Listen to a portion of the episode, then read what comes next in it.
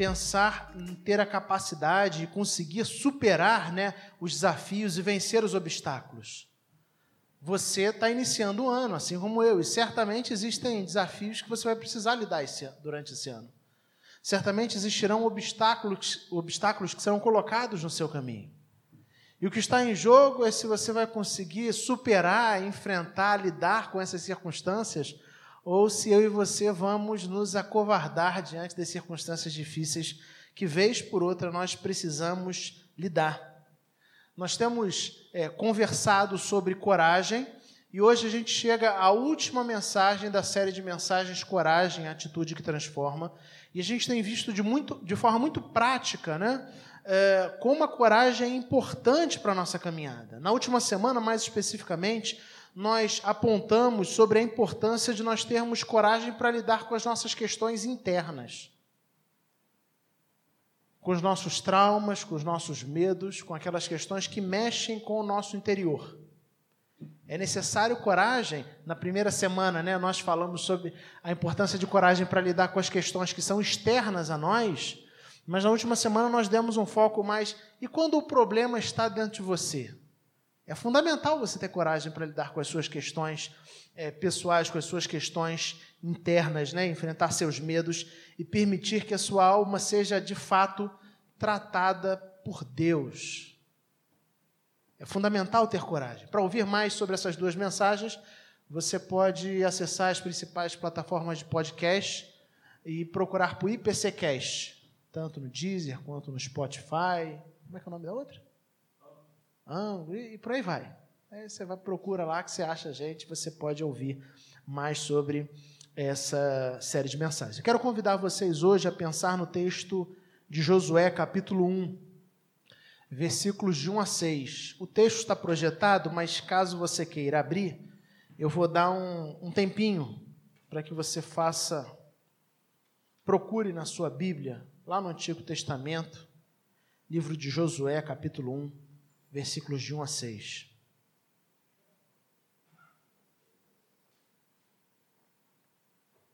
E nós faremos essa leitura de maneira uníssona, leremos juntos e leremos em voz alta. Normalmente eu peço para vocês lerem silenciosamente e me acompanharem, mas dessa vez nós leremos em voz alta, todos juntos. Vamos lá? Acompanhando na projeção? Depois da morte de Moisés, servo do Senhor, disse o Senhor a Josué, filho de Num, auxiliar de Moisés: Meu servo Moisés está morto. Agora, pois, você e todo este povo, preparem-se para atravessar o rio Jordão e entrar na terra que eu estou para dar aos israelitas. Como prometi a Moisés, todo lugar onde puserem os pés, eu darei a vocês. Seu território se estenderá do deserto ao Líbano e do grande rio, o Eufrates, toda a terra dos Hititas até o Mar Grande, no oeste. Ninguém conseguirá resistir a você todos os dias da sua vida. Assim como estive com Moisés, estarei com você. Nunca o deixarei, nunca o abandonarei. Seja forte e corajoso, porque você conduzirá este povo para herdar a terra que prometi sob juramento aos seus antepassados. Amém. Que o Senhor mesmo nos abençoe na leitura e na meditação sobre a Sua palavra. Uh, o livro de Josué é certamente um livro muito interessante da Bíblia. Livro até que eu considero fácil de ler, né? Assim, daqueles livros gostosos de ler, que a gente lê com fluidez, né? Clássico de literaturas que tem uma característica mais de narrativa histórica. E o livro de Josué é, de certa forma, uma continuidade da história que já vem se desenrolando lá dos cinco primeiros livros da Bíblia, que nós conhecemos como é, Pentateuco. Uma história que foi iniciada no Pentateuco e que agora, no livro de Josué, ela é dada sequência. E essa história que iniciou bastante tempo, bastante tempo antes, livros para trás na Bíblia, nos conta sobre Moisés como instrumento de Deus para libertar o povo judeu na escravidão do Egito e conduzi-lo rumo a Canaã, a terra prometida. Desde o livro de Êxodo, né? final do livro de Gênesis, início do livro de Êxodo, nós já temos essa história sendo contada de uma maneira muito direta e essa história vai se desenrolando. E Moisés é o líder, ele é aquele que é usado por Deus como instrumento para libertar o povo. E aí nós conhecemos alguns é, momentos muito especiais dessa história que ficaram famosos, como, por exemplo, as dez pragas do Egito. Mais à frente, o mar é, que se abre diante do povo, batalhas e vitórias das mais, das mais diversas. A verdade é que essa viagem rumo à Terra Prometida poderia ter durado apenas algumas semanas, pois não se, não se tratava de uma viagem assim excessivamente longa no sentido de distância, mas devido à desobediência do povo, pouco antes de entrar na Terra, essa viagem que deveria durar algumas semanas acabou durando 40 anos. O povo saiu do Egito, liderado por Moisés, e nós sabemos que, tendo chegado a espiar, né, a, a, de frente, se assim a gente pode dizer metaforicamente, da terra prometida, esse povo olha a terra prometida, são enviados espias para avaliar, para analisar, para conhecer a terra. Mas o retorno desses espias e o relatório dado pelos espias apontava é, para o tamanho dos moradores da terra, para o medo diante das diversidades. Né? Nós nos sentimos como gafanhotos diante dos gigantes que a terra tem, né? homens grandes, fortes. Deus, profundamente incomodado com essa atitude desobediente e incrédula do seu povo, faz com que o povo é, fique então 40 anos no deserto, literalmente rodando, até que aquela geração que saiu do Egito e caminhou à terra prometida, toda aquela geração morresse. Toda aquela geração morresse. O texto que nós lemos no livro de Josué nos fala exatamente dos acontecimentos que ocorrem após a morte de Moisés. Moisés tinha sido esse grande líder, esse instrumento de Deus para tirar o povo do Egito e conduzir com uma terra prometida. E durante 40 anos Moisés conduziu esse povo.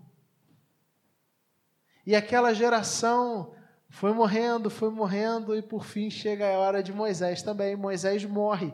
E o versículo 1 começa exatamente nos contando essa história, quando nós lemos: Depois da morte de Moisés, servo do Senhor, Disse o Senhor a Josué, filho de Num, auxiliar de Moisés.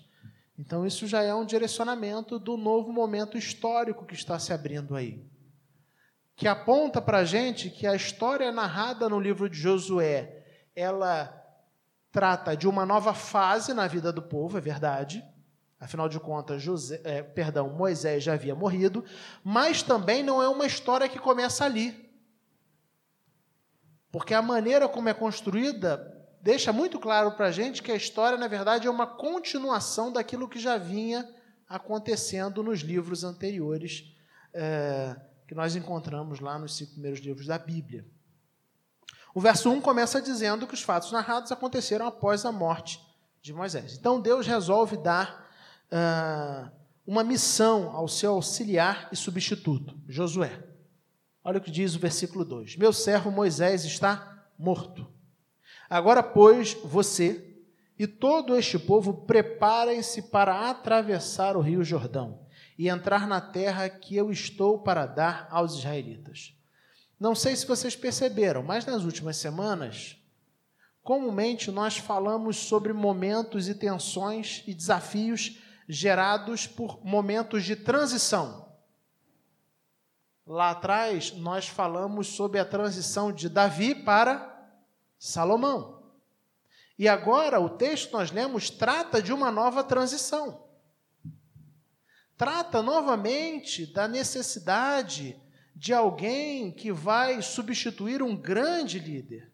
E é muito interessante, né? coisas pequenas que são colocadas e a forma como o texto é retratado dão um peso todo diferente, né?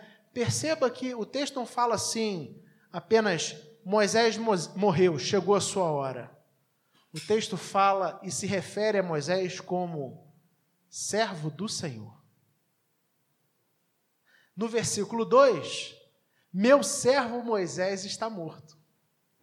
Josué não substituiria uma pessoa qualquer, um líder bem intencionado, um líder habilidoso e capaz. Josué substituiria um grande líder que era também um grande homem de Deus. Alguém que falava com Deus face a face. Alguém que conversava com Deus a ponto de ouvir de maneira direta qual era a direção dada para o povo. E eu não sei vocês, mas eu fico imaginando as coisas que passavam na cabeça de Josué nesse instante. Até então, ele é o segundo, né? ele é o auxiliar de Moisés, e ele sabe exatamente que a forma como Moisés conduzia o povo era uma forma que era é, extremamente é, detalhada e apontada por Deus. Porque Deus conversava com, com Moisés de uma maneira muito, muito aberta. Fico imaginando a quantidade de coisas que passavam pela cabeça de José nesse instante a morte de Moisés, servo do Senhor. Coisa boa, né? Dentre muitos atributos que poderiam ser dados a Moisés, dentre muitas características e muitos títulos que poderiam ser dados a Moisés, o texto bíblico reconhece como alguém que é servo do Senhor. Poderíamos parar só por aí, né? E pensar nessa realidade de nossas vidas. Mas o texto continua. O fato é que 40 anos haviam se passado. Moisés estava morto. E Josué e o povo judeu estavam novamente frente a frente com a terra prometida pelo Senhor. Chegara a hora de tomar posse da terra que o Senhor havia prometido. 40 anos antes, Josué esteve ali. Josué foi um dos escolhidos, com Caleb e outros, né, para espiar aquela terra. Josué sabia exatamente o que tinha acontecido. Eles foram até a terra, espiaram a terra, viram o tamanho dos moradores da terra, mas Josué e Caleb voltam com um parecer positivo, que não tem a ver com o olhar para os desafios, mas sim a confiança que eles tinham em Deus. Enquanto os demais espias voltam com um olhar negativo. E eu imagino que 40 anos se passam, Moisés está morto, e ali está o mesmo Josué com o povo de novo diante da terra prometida. A quantidade de recordações e pensamentos na cabeça de Josué certamente era tremenda. Afinal de contas, chegara a hora de tomar posse da terra que o Senhor havia prometido. É difícil a gente imaginar o tamanho da pressão com a qual Josué precisaria lidar ele substituiria Moisés. E quem foi Moisés?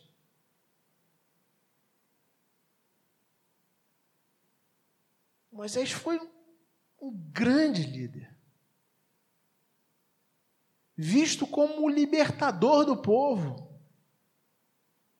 Mas ele não apenas substituiria, ele recebe a incumbência de, de certa forma, em certa maneira, fazer aquilo que Moisés não fora capaz de fazer. Porque Moisés chegou na porta da terra prometida e não entrou com o povo. Josué recebe a incumbência de não apenas chegar à porta da terra, mas de entrar com o povo. A pressão era tremenda. Josué não tinha apenas que substituir Moisés, mas a gente poderia dizer que ele precisaria superá-lo. Ele precisaria conduzir um povo que ele conhecia bem, um povo que tinha uma tendência de ser desobediente, um povo que tinha uma tendência de ser obstinado, teimoso, reclamão, murmurento.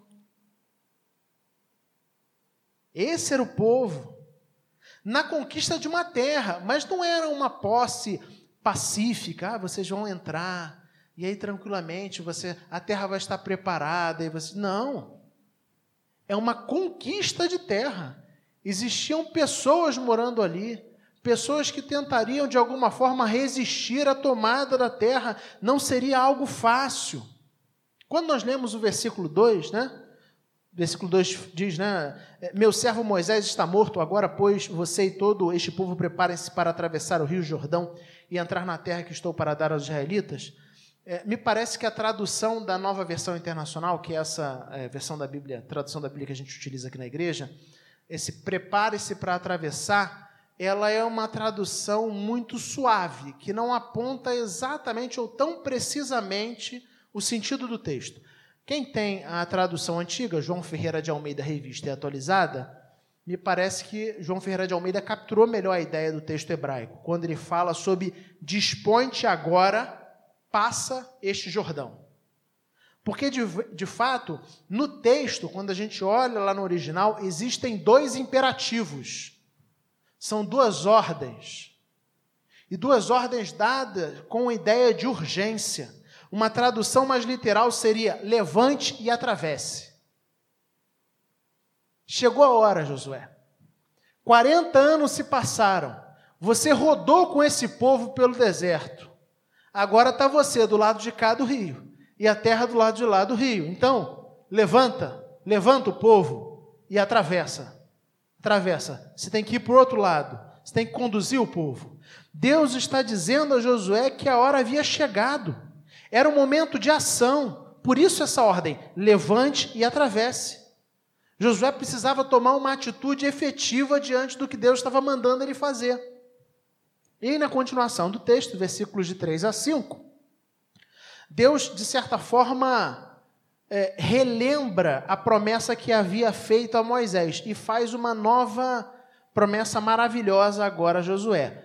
Vamos ler, preste atenção como ele está relembrando a, a promessa que, que havia no passado. Como prometi a Moisés, todo lugar onde puserem os seus pés, eu darei a vocês. Seu território se estenderá do deserto ao Líbano e do grande rio, o Eufrates, toda a terra dos Hititas até o Mar Grande, no oeste. Ninguém conseguirá resistir a você todos os dias da sua vida. E aí perceba a ideia de promessa com a qual ele termina. Assim como estive com Moisés, estarei com você Nunca o deixarei, nunca o abandonarei. Então, depois de lembrar a promessa do passado e falar dos limites né, do território que eles iriam entrar, que eles iriam conquistar, Deus termina dizendo que, da mesma forma como ele esteve com Moisés, ele agora estaria com Josué. Que promessa fantástica! Eu estarei com vocês. Eu estarei com você, Josué. E se você se lembra da primeira mensagem, lá atrás dessa série, uma das coisas que eu apontei desde o início é que todas as vezes em que Deus nos encoraja, nos estimula, nos exorta, nos desafia a sermos corajosos, via de regra, quando nós olhamos na Bíblia desafios para que sejamos corajosos, dados por Deus, esses desafios, via de regra, são acompanhados da promessa dada pelo próprio Deus de que eu estarei com você. Eu estarei com você. Deus não apenas vira para Josué e fala assim: Olha, Josué, olha, a empreitada é grande, você vai ter que substituir o meu servo, Moisés. Olha, o povo é difícil, olha, os limites da terra serão esse, esse e esse, porque eu prometi lá atrás. Deus não fala apenas isso como quem passa apenas uma responsabilidade, uma bagagem, uma mala, né, um peso, um fardo a ser carregado. Mas além disso, além de falar sobre eh, a necessidade de conquista da terra, além de falar sobre os limites da terra, ele faz questão de prometer que ele nunca o deixaria, que ele nunca o abandonaria, que da mesma forma como ele estivera com Moisés, ele também estaria com Josué. É como quem diz: Josué, os desafios são grandes, mas pode ter certeza, Josué, eu nunca falho. Eu nunca abandono, abandono aqueles a quem eu chamo. Josué, problemas vão surgir, o povo é difícil. Você tem acompanhado esse povo, você você foi auxiliar de Moisés. Estou parafraseando, tá, gente?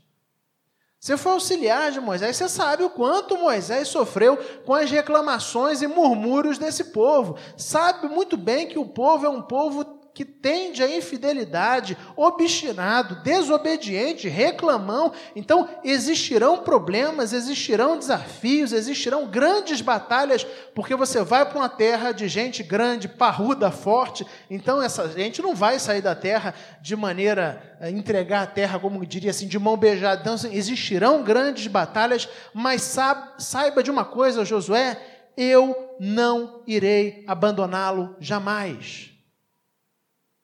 Isso faz toda a diferença, gente. Faz toda a diferença. A promessa de que Josué deveria é, tomar a frente, levantar, levanta e atravessa, mas seguida, né, acompanhada da ideia, Josué, são grandes desafios que te esperam. Mas você não está sozinho. Eu estou ao seu lado. Você não está sozinho. Eu estou ao seu lado. Caminhando para o versículo 6. E o texto continua, mas eu escolhi fazer o recorte no versículo 6. Nós lemos assim: Seja forte e corajoso, porque você conduzirá esse povo para herdar a terra que prometi sob juramento aos seus antepassados. E eu fico pensando, eu fico pensando em mim no lugar de Josué. Talvez eu dissesse algo mais ou menos assim: Eu? Eu que vou conduzir o, o povo, esse povo. É, tem certeza?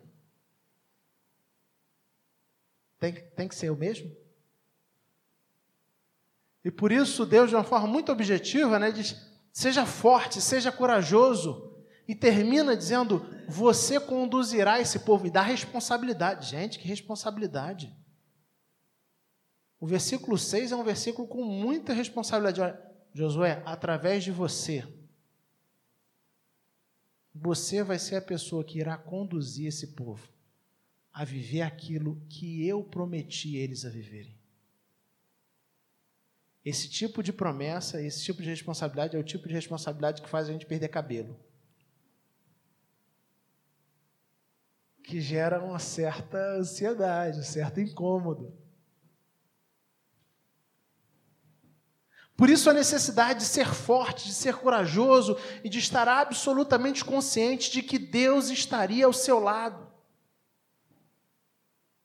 Mas o que eu quero apontar para você de maneira muito objetiva nessa noite é a percepção de que, enquanto pastor, e grande parte da minha dinâmica, da minha, eh, das demandas da minha vida é exatamente de conversar com pessoas, de aconselhar pessoas, de discipular pessoas, de ouvir pessoas. E em muitos momentos, o que nos falta não é sabermos quais são os passos que precisam ser dados. Mas em muitos momentos, o que nos falta realmente é coragem de dar esses passos. Porque me parece, quando eu leio o texto de Josué, capítulo 1, versículos de 1 a 6, me parece que é, o tempo de teorizar sobre o assunto acabou. Agora é tempo, Josué, de levantar e passar o rio.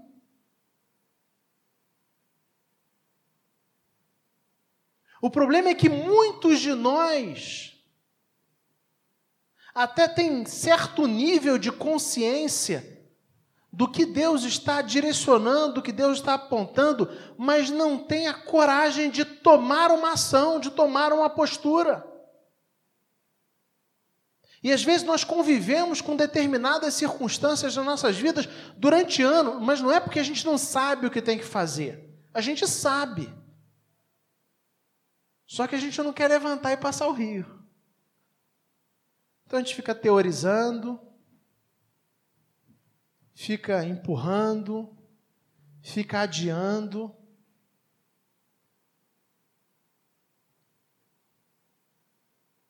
É preciso ter coragem para realizar, para fazer as coisas, para parar de empurrar, de adiar as coisas na sua vida. Quantos e quantos anos se iniciam e às vezes a gente inicia o ano, faz aquelas mesmas promessas. Ah, eu preciso acertar isso da minha vida, eu preciso acertar aquilo da minha vida, eu preciso ajeitar tal situação, eu preciso resolver tal problema, preciso pensar em tal área. E a gente sabe o que precisa ser feito, mas não levanta e não atravessa o rio para o outro lado.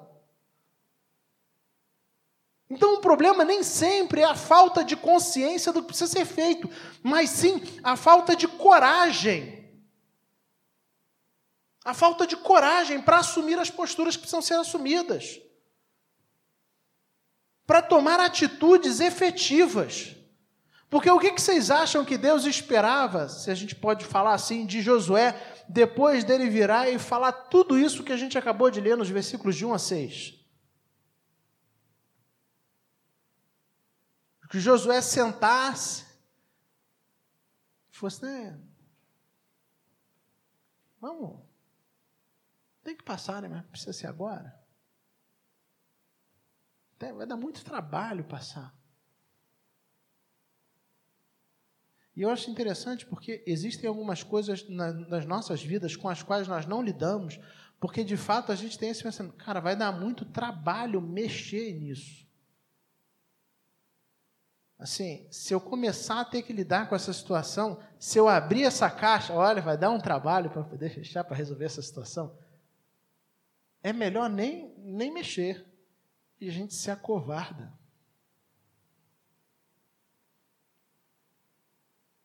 Você tem diretrizes claras de algumas coisas na sua vida com as quais você tem postergado uma atitude concreta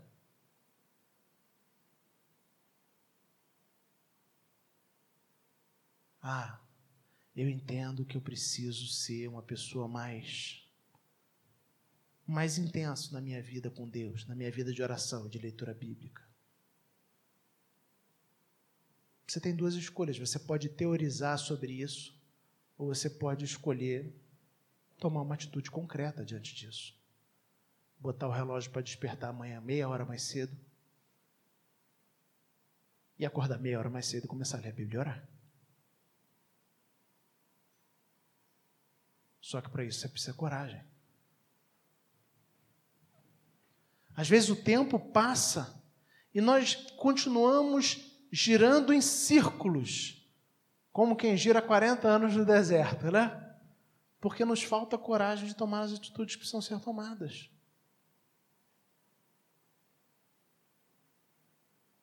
Eu falei lá atrás, na primeira mensagem, né? Nós vivemos num tempo do descompromisso nos nossos dias, você assumir um compromisso, por exemplo, com a igreja, com o Senhor e com a igreja, é algo que não é pensado. E às vezes entra ano e sai ano e a gente fica, né? É, uma hora isso resolve, uma hora isso. Não, não resolve. Se você tem consciência que o passo, passo precisa ser dado, então levante e dê o passo. Tenha coragem. Tenha coragem. Pare de procrastinar. É isso, né? Procrastinar. Nós temos essa tendência cada vez mais comum né, no nosso tempo de ficar adiando, empurrando decisões e questões na nossa vida e a gente vai empurrando, empurrando, empurrando, empurrando e o que a gente pode fazer amanhã a gente nem faz amanhã, nem semana que vem. E até quando? Até quando? Quando que a gente vai começar a assumir de fato posturas? Posturas objetivas diante das situações. Eu conversava com uma pessoa há pouco tempo, e vira e mexe acontece isso. Como pastor, conversa com pessoas com problemas, já falei para vocês, aconselhamentos. E aí, assim, não raro, homens vêm conversar comigo. E aí, quem é homem vem conversar comigo já sabe que, que o negócio fica estreito. Quem já conversou sabe. É, é duro a conversa. E aí a pessoa falou um monte de coisas para mim, ah, porque eu não sei, eu estou pensando em ir embora, e largar, e fazer, não sei o quê. E aí, assim, eu, te, eu assumi uma postura, e já não é, não é a primeira pessoa que eu falo isso, sabe? Eu virei de maneira muito objetiva e falei assim, olha, o que você precisa decidir, de uma vez por toda, é que tipo de homem você quer ser. Se você quer ser o tipo de homem que, diante dos problemas, você levanta e deixa sua família e vai embora pela porta? Ou se você, se você é do tipo de homem que fica e lida com as situações? É uma escolha. Se você é do tipo de pessoa que busca entender o que Deus quer para a sua vida, que tipo de marido Deus está te chamando a ser, que tipo de pai Deus está te chamando a ser, que tipo de esposa Deus está te chamando a ser, ou se você vai ser qualquer outra coisa. É uma escolha. Mas a gente precisa fazer escolhas e viver as escolhas. E não ficar empurrando, empurrando, empurrando as situações da nossa vida, esperando o tempo passar. Pare de empurrar. Realize coisas. Existem pessoas no nosso tempo que têm dificuldade de concluir qualquer tipo de projeto. A pessoa começa uma faculdade, estuda dois anos, tranca, aí começa outra faculdade, estuda meio ano, tranca, aí começa um curso, né, tranca. E, e será que essa vai ser a história da sua e da minha vida? É encontrar uma dificuldade que eu pego, corro e me escondo debaixo do cobertor? Existem momentos onde a gente tem que parar de ficar teorizando sobre a nossa confiança em Deus e simplesmente assumir atitudes, assumir posturas. Porque quando eu leio o texto de Josué, eu percebo certo senso de urgência. Por isso que eu não gostei da tradução da, João Ferreira, da, da NVI, porque a tradução da João Ferreira de Almeida ela é mais clara nesse sentido. Dispõe-te agora e leva o povo, atravessa, vai lá, levanta e atravessa o mar. Você tem que fazer agora, existe senso de urgência. Você não vai deixar o tempo passar, você tem que viver agora. Tenha coragem para viver aquilo que Deus te chama a viver. Seja forte e corajoso, porque você conduzirá este povo para herdar a terra que prometi sob juramento aos seus antepassados. Então, então, talvez uma pergunta que você possa se fazer nessa noite são: quais são as áreas que você já entendeu o que Deus quer de você, mas você continua empurrando para frente uma atitude concreta? Quais são as áreas?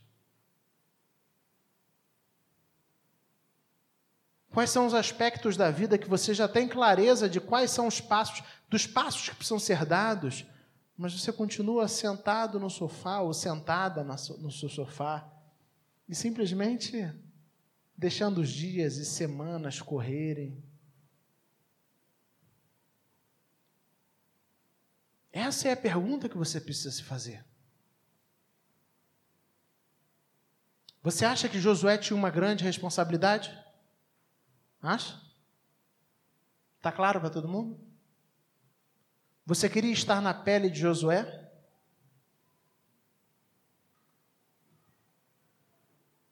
Levar o povo e se sacrificar por um povo e conduzir um povo a conquistar tudo aquilo que Deus tinha prometido. Que grande desafio, não é mesmo? Você conduzirá este povo para herdar a terra que prometi sob juramento aos seus antepassados. Que grande desafio! Ser instrumento de Deus para conduzir o povo a herdar aquilo que Deus tem para o povo. Mas existiu alguém que foi maior do que Josué alguém que assumiu uma responsabilidade muito maior do que a Josué, de Josué.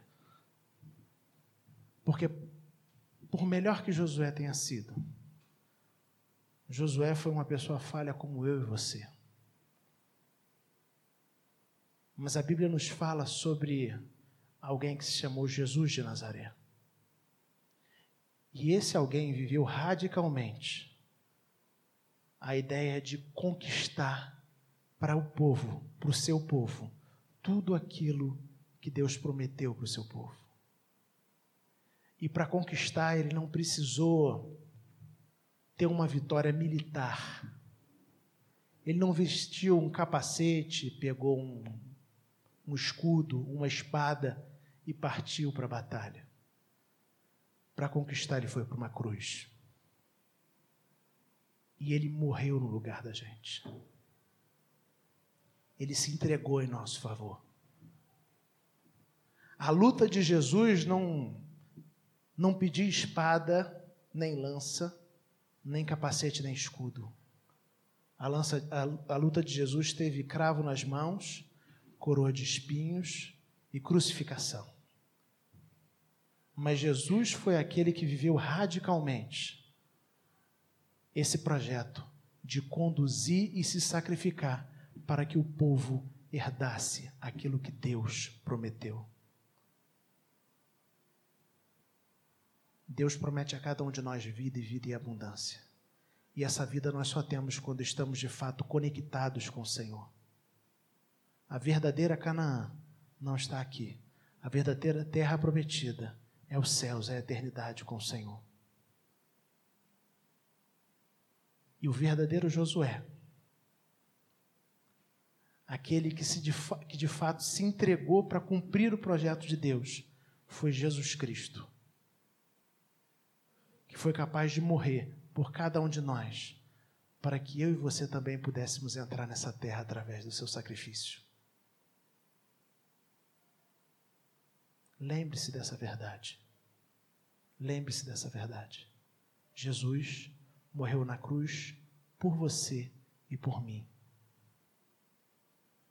nos substituindo, pagando o preço pelos nossos pecados, para que nós tivéssemos acesso a Deus, para que nós pudéssemos viver a eternidade nessa terra que emana leite e mel com o Senhor. Ele se entregou por nós. E esse Jesus que se entregou por você, ele te chama a render a sua vida a Ele e a viver de maneira corajosa, lidando com as circunstâncias e desafios que você tem diante de você. A parar de empurrar as questões com a barriga, a parar de procrastinar, a parar de adiar as questões e a de fato se comprometer a ser o tipo de homem, o tipo de mulher que Deus te chama a ser levante e passe. Essa foi a ordem dada a Josué. Josué já tinha clareza do que Deus queria dele. Agora era necessário coragem para sair do campo do discurso e viver uma atitude, uma prática, uma escolha de vida. A pergunta é: você vai sair do campo da atitude e também assumir uma prática de vida? Você vai viver essa vida corajosa? Você vai realizar? Ou vai continuar empurrando as coisas? Matando o tempo? Procrastinando, sentado no sofá? Eu quero convidar você a orar por isso. Vamos fechar os nossos olhos e orar. Coloque sua vida diante de Deus.